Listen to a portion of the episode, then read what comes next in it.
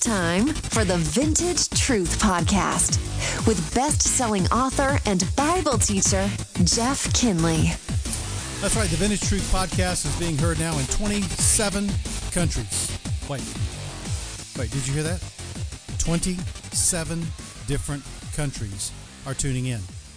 And that just tells me that there is a hunger for clarity in biblical preaching, that people are tired of just make being made f- to feel good on a Sunday morning or or to happy thought or to give a laugh or whatever. You know, there's nothing more positive than God's vintage truth because it always builds us up. It always gives us what we need in life. And I think when people hear teaching like this, they're they just feel refreshed. I mean, people tell me all the time, Jeff, I love the way that you describe God's word, the way that you explain it in a way that it just makes sense to me in my own language. And, you know, friends, that's what it's all about. And so if I can serve you in that way, then I am meeting my purpose. Hey, listen, uh, Vintage Truth is not just limited uh, to these podcasts as it relates to my life and ministry. I'm also traveling all around, uh, bringing God's truth to churches and schools and conferences and retreats.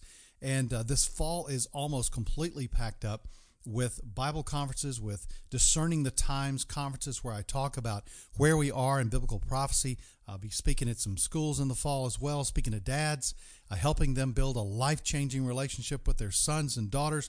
There's just so many things, so many ways God has me busy, but but right now I'm focusing in on uh, the world of Bible prophecy uh, as it relates to my writing. You know what? It's exciting to me because we are living in the most amazing times, and there's no time for a Christian to be ignorant about what the Bible says about his relationship uh, to God the Father, to God the Son, and as we're talking about in these two podcasts, God the Holy Spirit.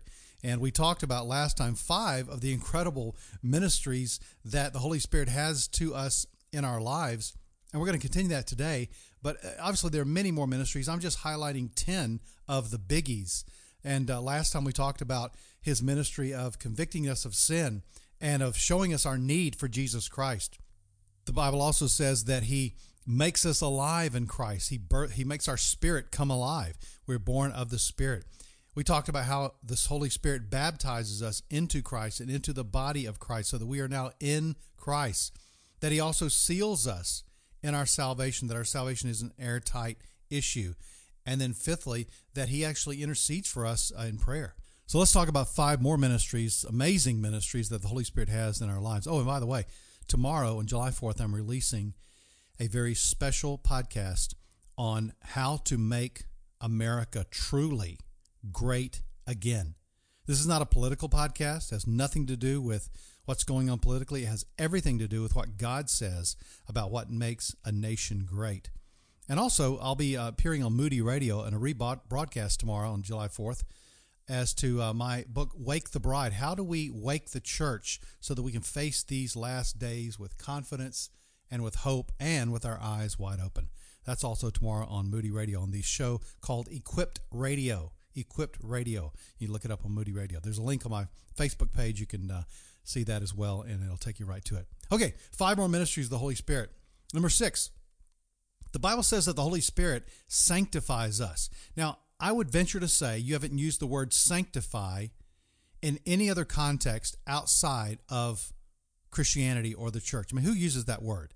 You know, I would like a hot dog with uh, relish uh, and uh, some mustard. And oh, sanctify it uh, as, as you're doing that. No one says that, right? So we don't really use the word sanctified that much. The word sanctify means to be set apart. It means to be set apart.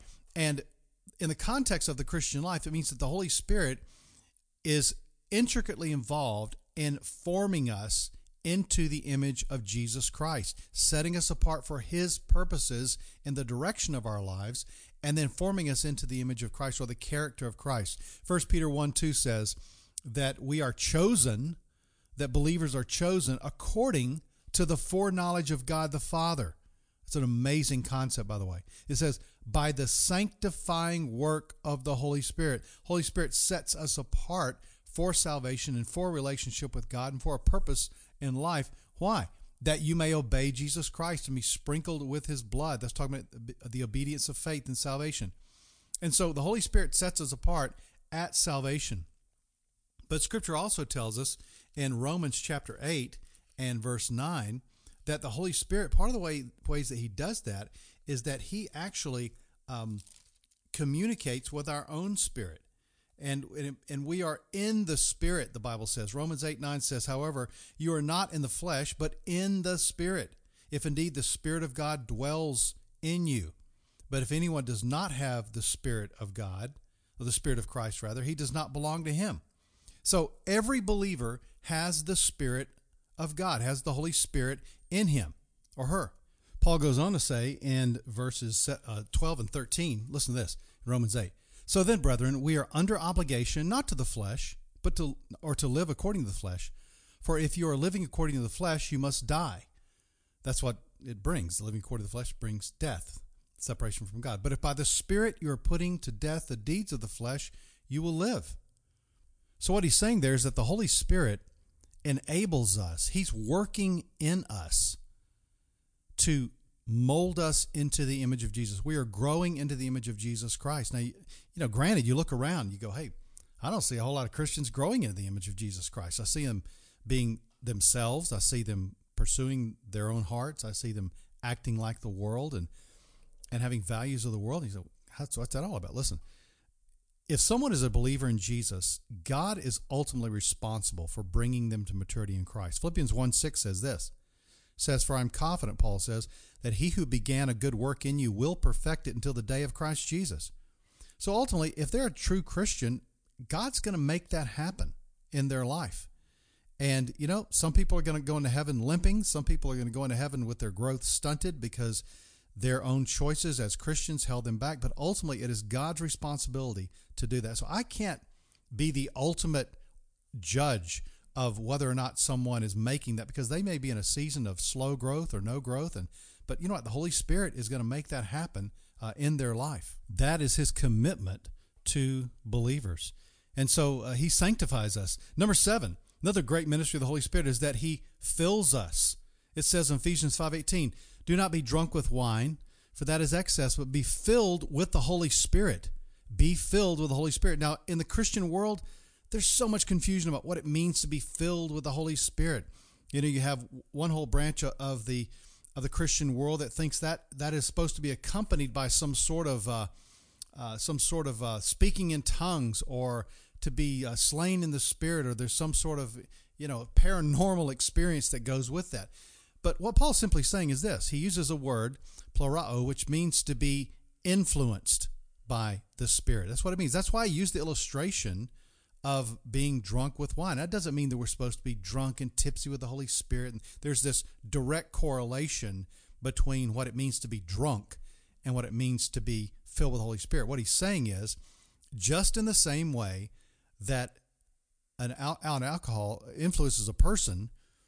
In other words, it influences his his sight, uh, his speech. It influences his thinking, his judgment, his perception, his his actions, his behavior, his personality, everything.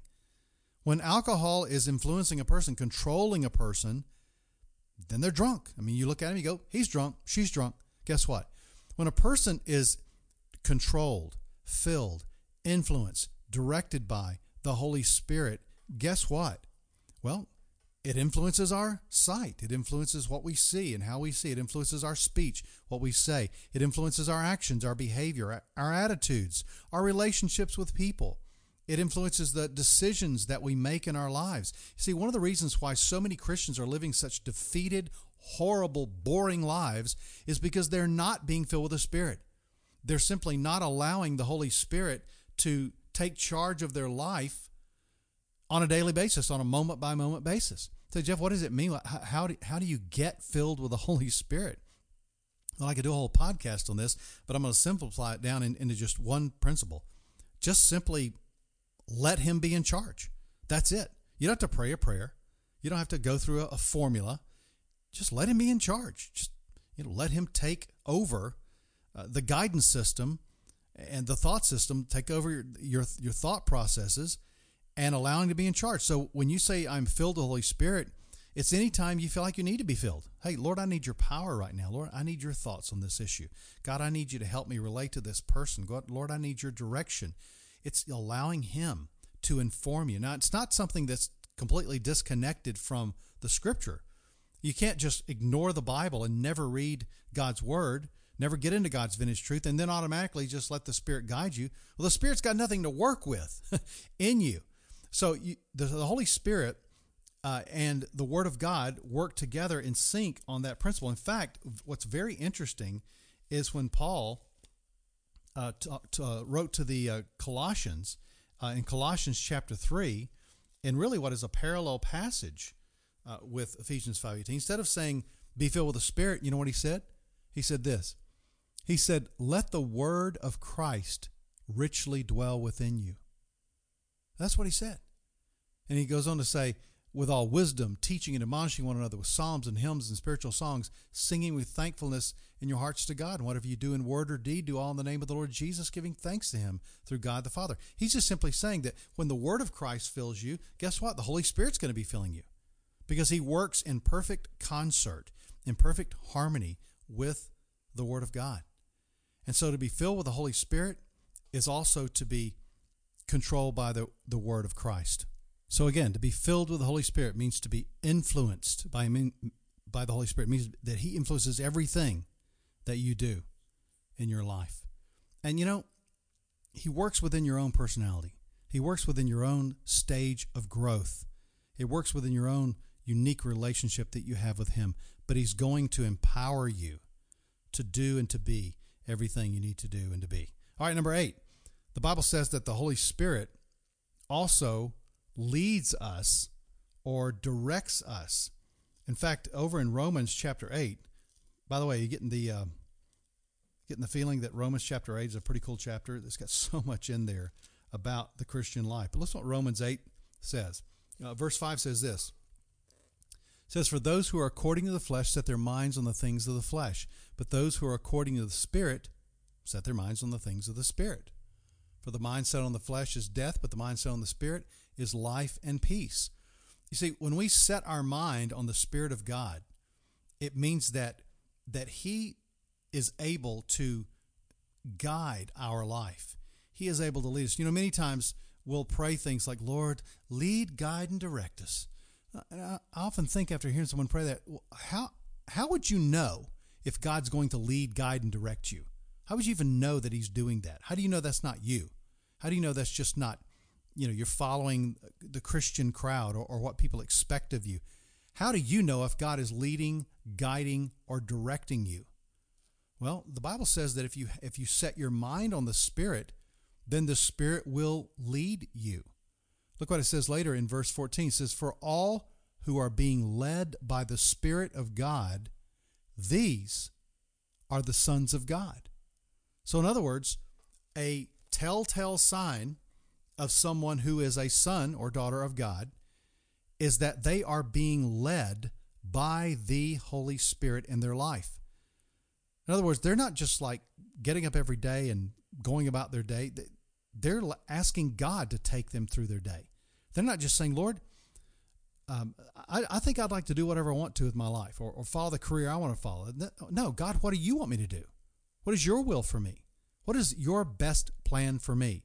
in this relationship, in this school situation, in this family relationship, in this job, in this career, in this pursuit, whatever it is, He's allowing, you're allowing God, the Holy Spirit, to lead you.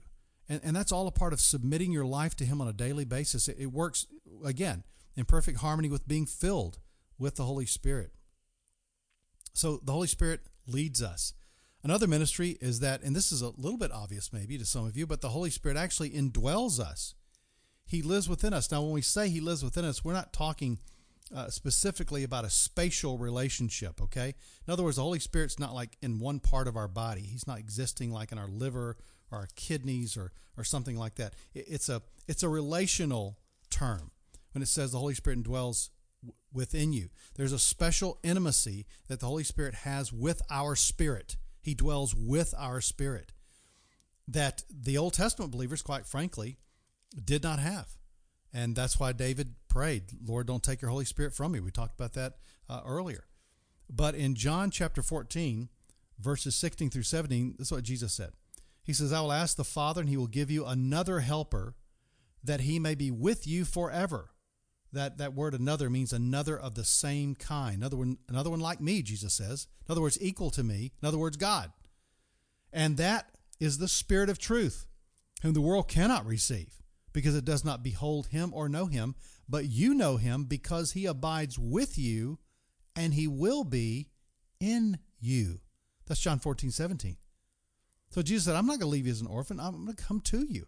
And Jesus promised to send the Holy Spirit, the, the Paraclete, Parakletos, the one called alongside us to help us in our lives. And that's what the Holy Spirit is. He dwells within us. And because of that, we have a special intimacy with God. He's with us at all times. He goes with us wherever we go. And so it's very important that that we allow him to direct us because he's having this this close personal connection with our spirit. And so uh, as the Holy Spirit indwells us and we relate to him, you know, we begin to understand things that not only the world doesn't understand, but also many Christians also don't understand. Say, Jeff, what do you mean by that? Well, that's that's the number 10 ministry here, the Holy Spirit, is that he guides us into God's truth. He guides us into God's truth. And in John chapter 16 and verse 13, it says, Jesus says this. It says, But when but when he, the, the Spirit of truth, comes, he will guide you into all the truth. For he will not speak of his own initiative, but whatever he hears, he will speak, and he will disclose to you what is to come. And he will glorify me, for he will take of mine and disclose it to you, just like I did from the Father to you. You know, just real parenthetically, it's a whole other ministry of the Holy Spirit, but the Holy Spirit's job is to exalt Jesus. Do you know that? The Holy Spirit's ministry is not to exalt himself, but to exalt Jesus. And so when you have a, a ministry or a church or a sect of Christianity that's that's just obsessed with the Holy Spirit, you know that the Holy Spirit's not the one behind that movement. You know why? Because his job is to glorify Jesus. That he points people to Jesus Christ.